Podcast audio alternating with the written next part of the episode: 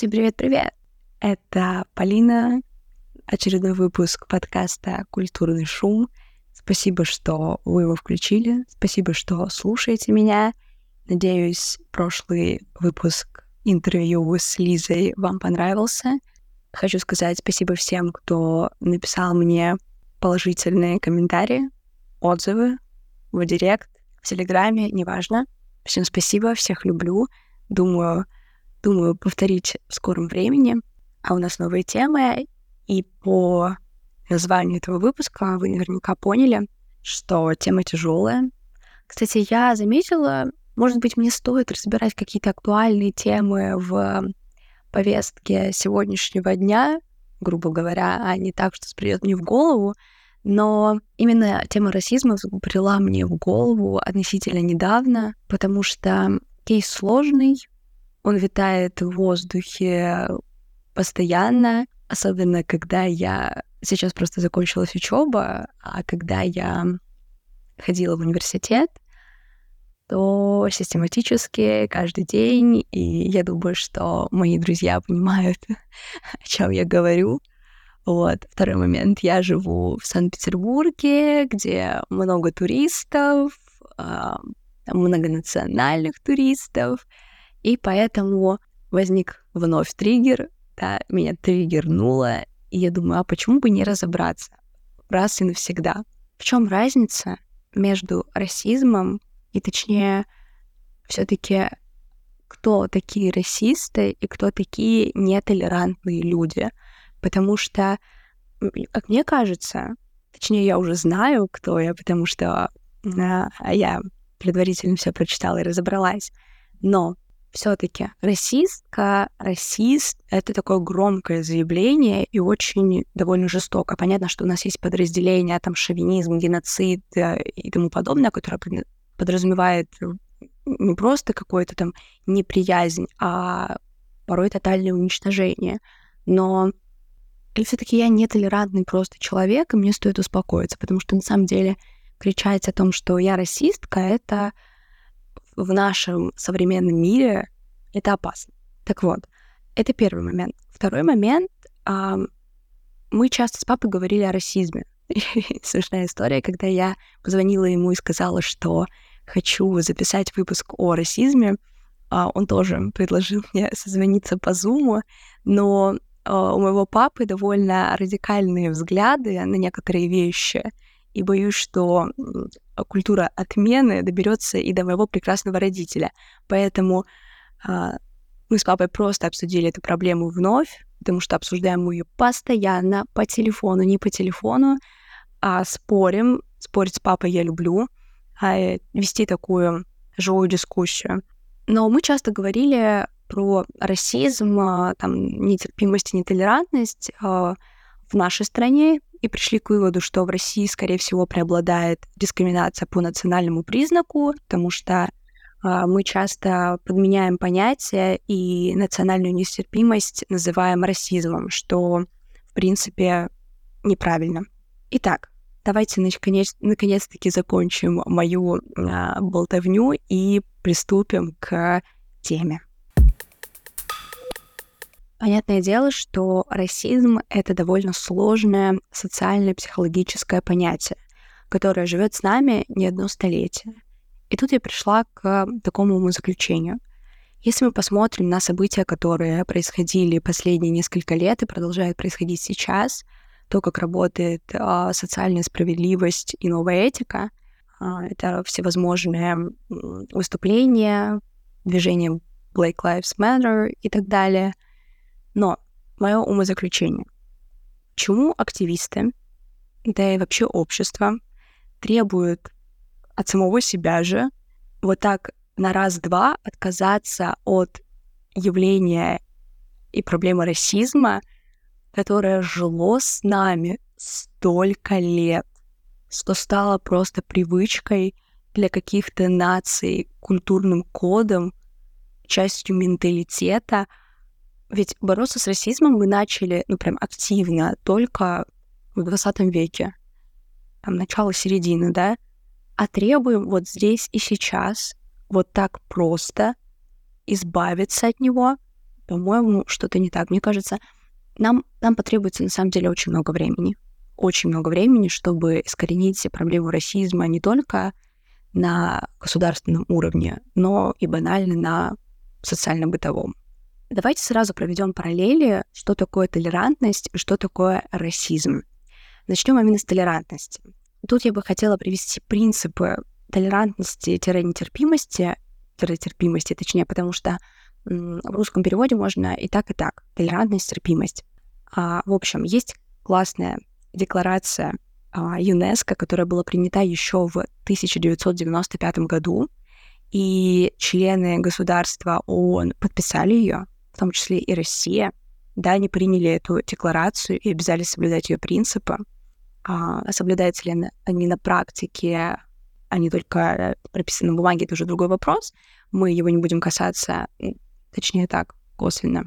Но все же, толерантность вообще это готовность терпимо относиться к чужим чувствам, привычкам, убеждениям, традициям и так далее и тому подобное. То есть это то, что мы, в принципе, где-то там в подсознании понимаем. Что нам говорит декларация ЮНЕСКО? Терпимость означает уважение, принятие и правильное понимание богатого многообразия культур нашего мира, наших форм самовыражения и способов проявления человеческой индивидуальности.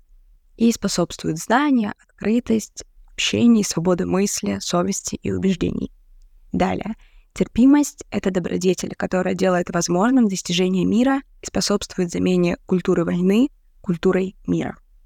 Проявление терпимости которое созвучно уважению прав человека, не означает терпимого отношения к социальной несправедливости, отказа от своих или уступки чужим убеждениям. Это означает, что каждый свободен придерживаться своих убеждений и признает такое же право за другими. Понятие сложное. А еще где-то я прочитала, что толерантность означает не просто пассивное «я уважаю всех и вся», а именно конкретные действия. Важна активная позиция. А видов толерантности тоже очень много. Это гендерная, расовая и национальная, которая, собственно, нас сегодня интересует, религиозная, сексуально-ориентационная, политическая и так далее и тому подобное. Это про толерантность. А расизм? Расизм — это совокупность идеологических взглядов, которые основываются на неравноценности человеческих рас. Расизм подразумевает, что принадлежность человека к той или иной расе оказывает решающее влияние на его интеллектуальные и физические способности. Идеология расового неравенства также превозносит историю и культуру одной расы над другими. В классическом расизме биологические характеристики, то есть цвет кожи, черты лица, волосы, все что угодно, служат поводом для дискриминации – то есть самое важное, что мы здесь должны понимать, в основе лежит раса и превозношение одной расы на другой. То есть, когда мы видим, да, обобщаем человека и считаем себя умнее, красивее, образованнее, физически развитее и так далее и тому подобное, только потому что у меня вот такая раса, и она лучше. То есть вот это ключевое, что я, когда я села вот так и подумала, я поняла, что все-таки я не расистка, потому что у меня нет, я не обесцениваю другого человека только потому, что он принадлежит к другой расе. У меня этого нет. Это определение. Давайте пробежимся по истории расизма. Это то, что уходит глубоко-глубоко в... Не то чтобы в древность, но расизм начал оформляться вот прям явно в 15 в конце 15 века. И расизм в его еще не негативном понимании, то есть до определенного момента, и мы с вами проследим, когда наступит этот момент, быть расистом не было чем-то плохим. Это означало наоборот и показывало твою, твое привилегированное положение. Так вот, расизм а, появился в начале эпохи великих географических открытий, когда европейцы основали колонии на новых землях, истребляя коренное население — это вот, как я уже говорила, 1900, 1492 э, год, открытие Америки, и где-то по 98 год. Затем начинает процветать трансатлантическая работорговля, а, просто потому что население не имело никакого желания работать на колонистов, именно местное население, а свободные переселенцы не собирались трудиться на плантациях. И в ходе освоения европейцами Африки обнаружилась возможность получить практически неограниченное количество работников, захватывая и обращая в рабство коренных африканцев. Однако уже после гражданской войны в Соединенных Штатах Америки, это вторая половина XVIII века, между капиталистическим севером под предводительством Авраама Линкольна и рабовладельческим югом а рабство в стране было упразднено. Но в первой половине XX века расизм в классическом его понимании возвращается вместе с нацизмом, геноцидом евреев, голодомором.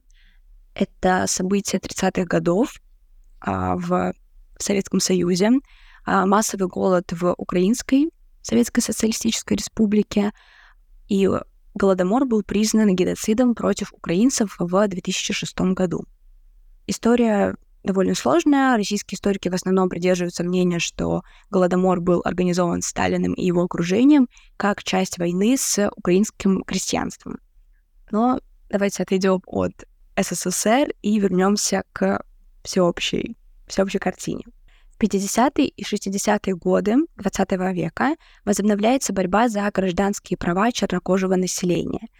И тут у нас звучат такие громкие имена, например, как Мартин Лютер Кинг — Предпринимается также важный закон о запрете дискриминации в сфере труда и в общественных местах.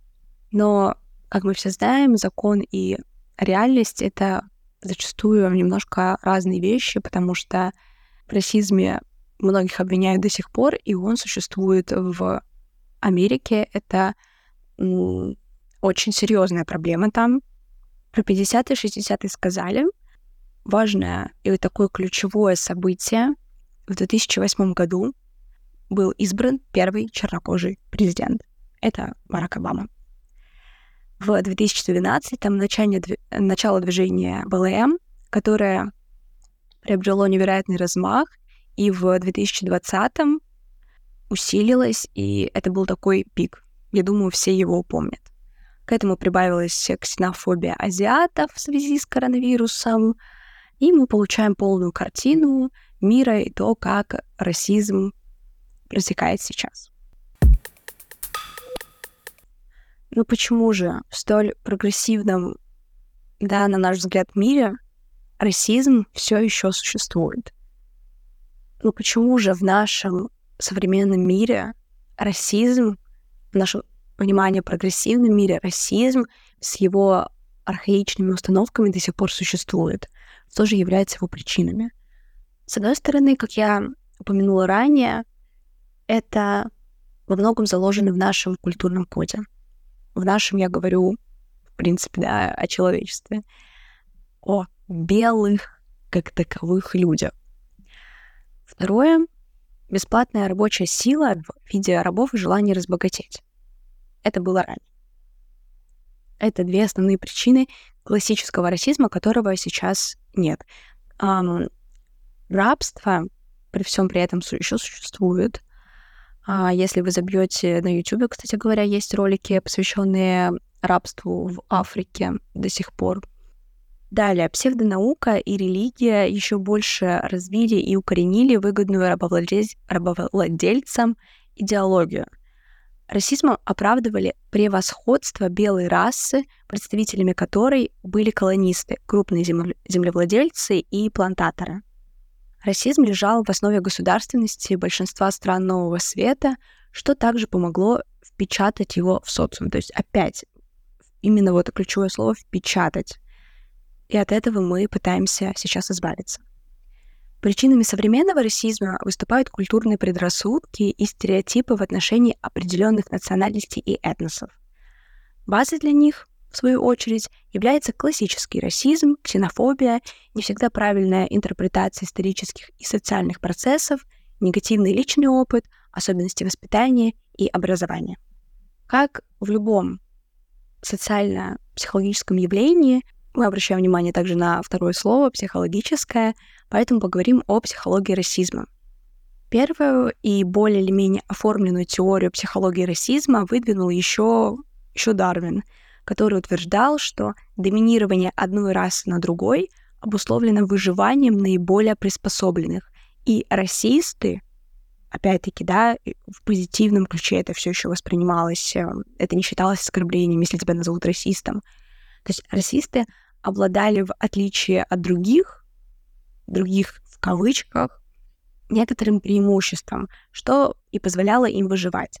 Раса более сильная, своим превосходством доминирует как бы над расой слабой. Это сложная концепция, над которой прям нужно сесть и прям подумать, как это все выстраивалось. Но, но. Однако не было обнаружено, что племена охотников-собирателей исключают аутгруппы то есть людей, не включенных в определенную группу, то есть они их не дискриминируют, они как бы не выделяют их. А, и эта довольно проблематичная теория была в скором времени отвергнута. Далее была попытка объяснить расизм посредством различий в мозге. А, Все это подкреплялось тестами на интеллект и иными доказательствами. Это сейчас мы понимаем, что подобные заявления, как и первая теория, как и это, сами по себе уже расистские, но тогда люди, используя категории расы, пытались описать определенные процессы и лучше понять свой мир. То есть тут можно поспорить, является ли это для них оправданием, что просто уровень развития общества и общественности был именно таков. Вот так люди пытались объяснить свой мир. Не знаю, это очень-очень спорная тема. Но если прям погружаться в психологию, то попробуем объяснить, опять-таки, почему существует расизм. Личная незащищенность. Однако данный тип я бы отнесла к обратному расизму больше. То есть это люди, а, это группа, неважно, кому не хватает индивидуальности, кто борется с незащищенностью. Они могут стремиться к членству в группе. Следовательно, после нахождения а, члены группы могут начать отчуждать членов другой группы, которые не входят в их группу. Сложно, но, я думаю, плюс-минус понятно. То есть личная незащищенность означает, что люди объединяются, чтобы противостоять тем, кто их обижает. Ненависть и страх. Крайняя ненависть почти всегда основана на страхе. Люди могут чувствовать угрозу со стороны людей, которых они считают другими или иностранцами. Они могут бояться потерять власть. И чтобы побороть этот страх, некоторые люди могут искать социальной поддержки у других людей с похожими страхами, увековечивая цикл, и при этом вот как раз-таки образуется сильная ненависть и возникает расизм. Где-то я еще прочитала, что плохое психологическое здоровье тоже может влиять на не появление, но укоренение расизма. Вот про укоренение мы сейчас поговорим, потому что эти психологические факторы, упомянутые мною выше, они подкрепляются особыми историческими, структурными. И первое, что я затрону, будут категории.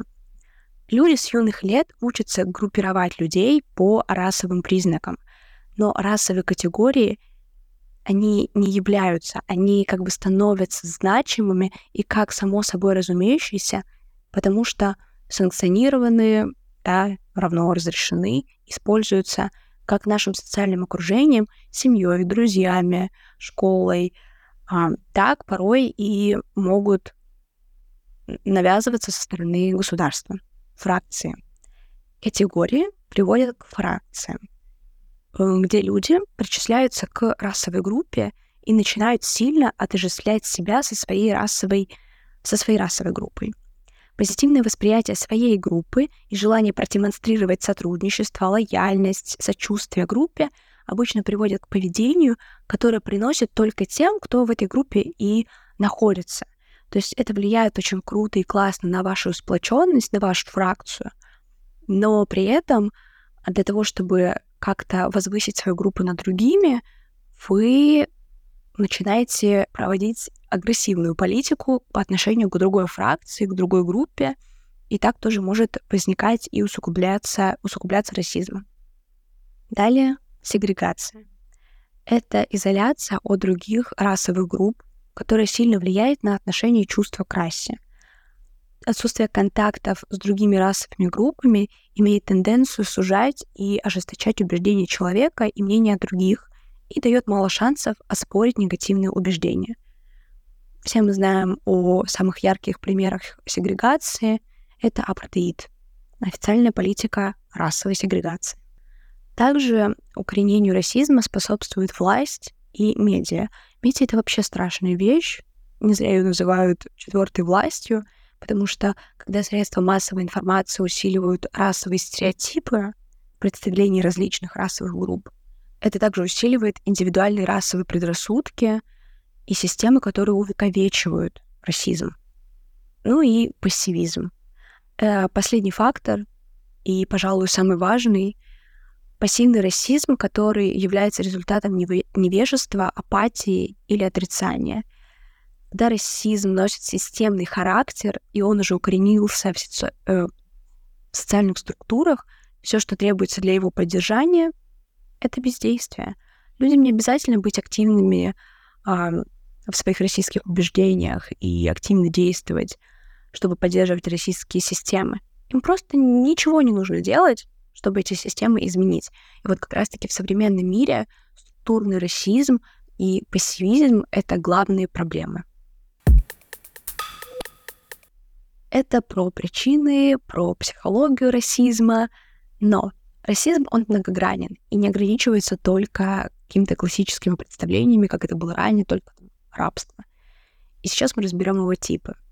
Биологический или научный расизм. К нему относятся попытки оправдать жестокость по отношению к негроидной расе в XVIII-XIX веках на основании измерений различных черепов, черепов, на основании различных черепов представителей негроидной расы строились теории о том, что именно они являются средним звеном, то есть чем-то средним между белыми людьми и шимпанзе. Естественно, что все это не выдерживает никакой критики, но такие взгляды были очень популярны в свое время. Индивидуальный расизм. Данный вид проявления расизма может принимать следующие формы.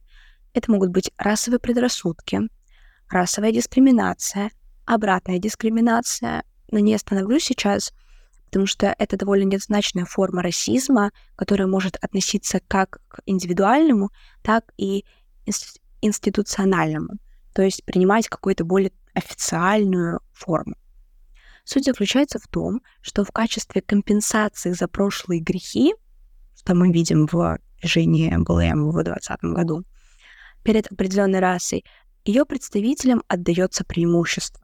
К примеру, работодатель может намеренно и, или из-за существующих квот предоставлять место представителю другой расы и игнорировать кандидатуры своей расы.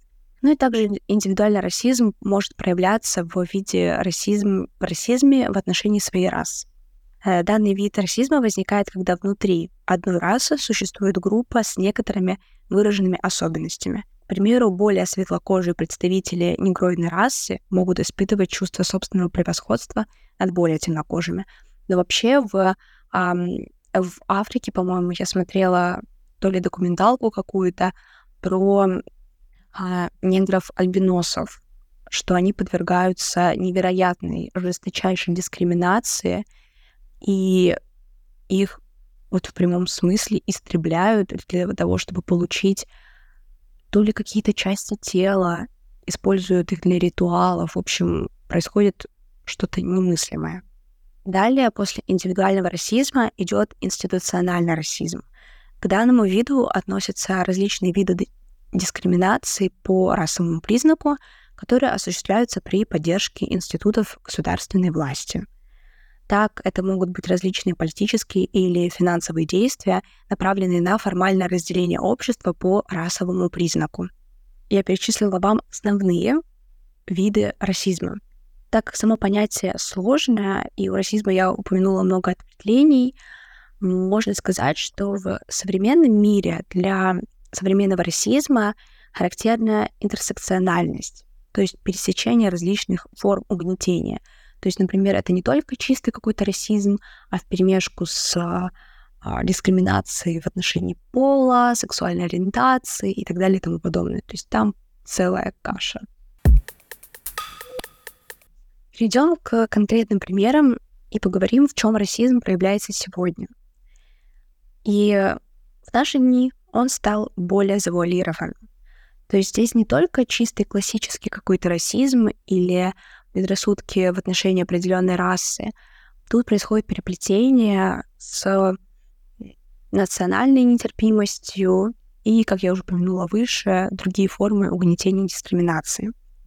То есть расизму подвергаются народы и национальности, которые представляют собой расовое меньшинство в пределах конкретной страны. Это также расы и этносы, которые в отдельных культурах обросли набором предрассудков и предубеждений. Вспомните, например, общественные стереотипы о жадных и хитрых евреях, черных дикарях, медлительных и туго соображающих эстонцах. В каждой такой бытовой шутке есть значительная доля дискриминации. Несколько раз в, в этом выпуске я говорила о США и о том, что там эта проблема стоит наиболее остро. Это действительно так.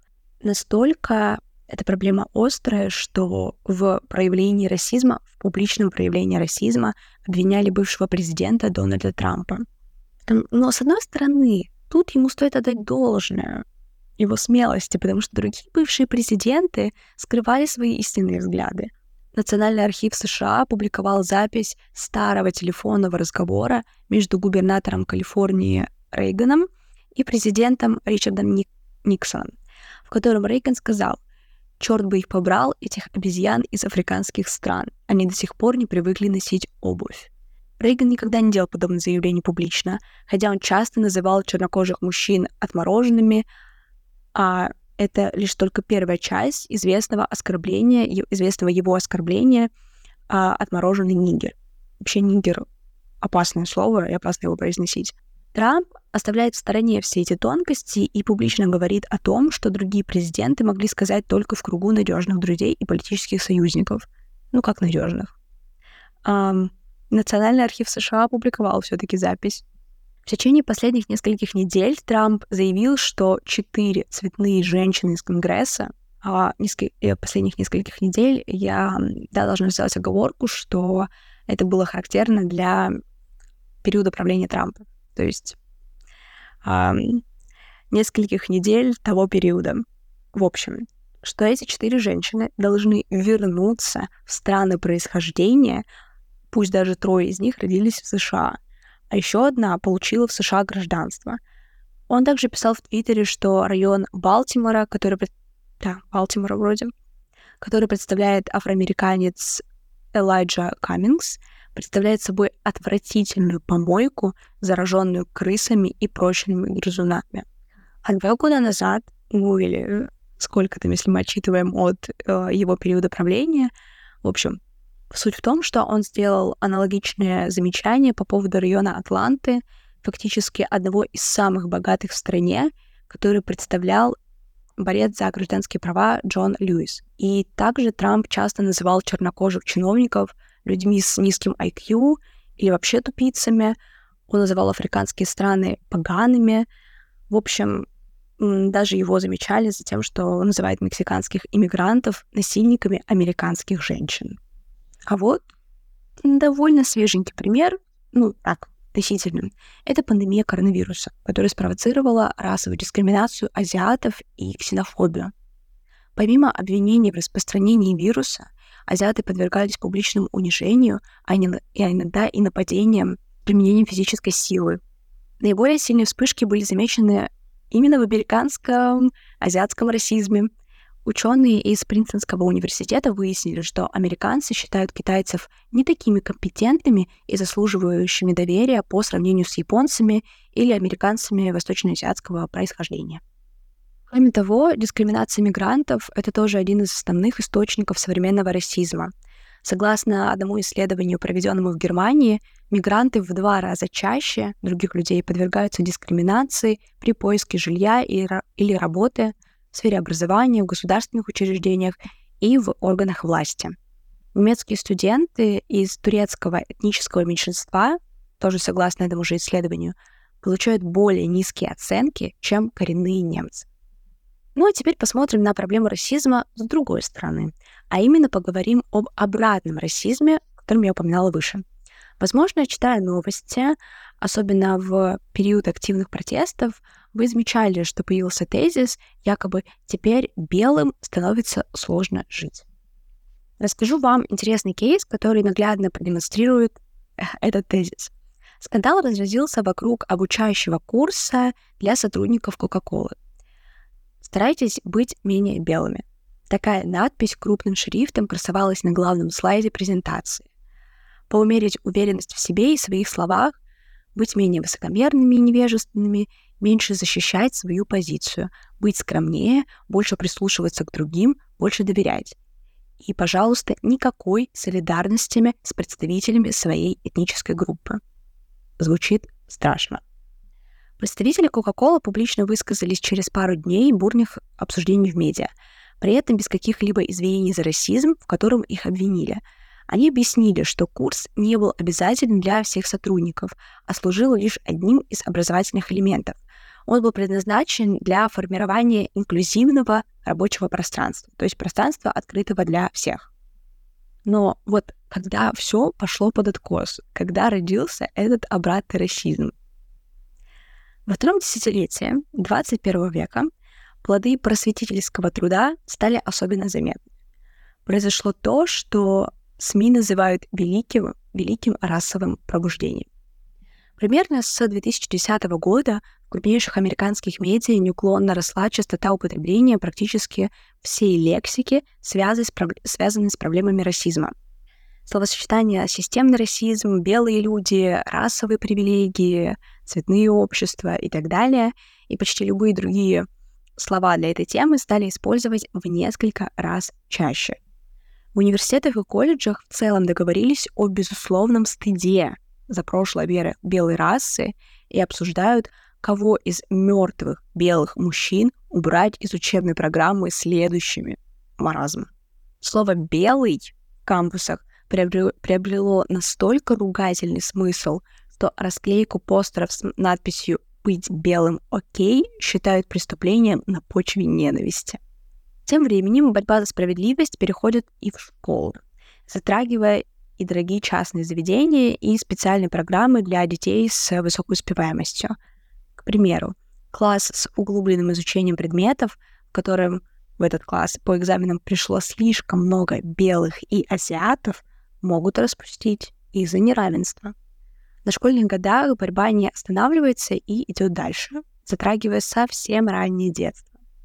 Так Департамент образования штата Аризона выпустил информационный листок с упоминанием о проявлениях расизма у грудничков, ребят.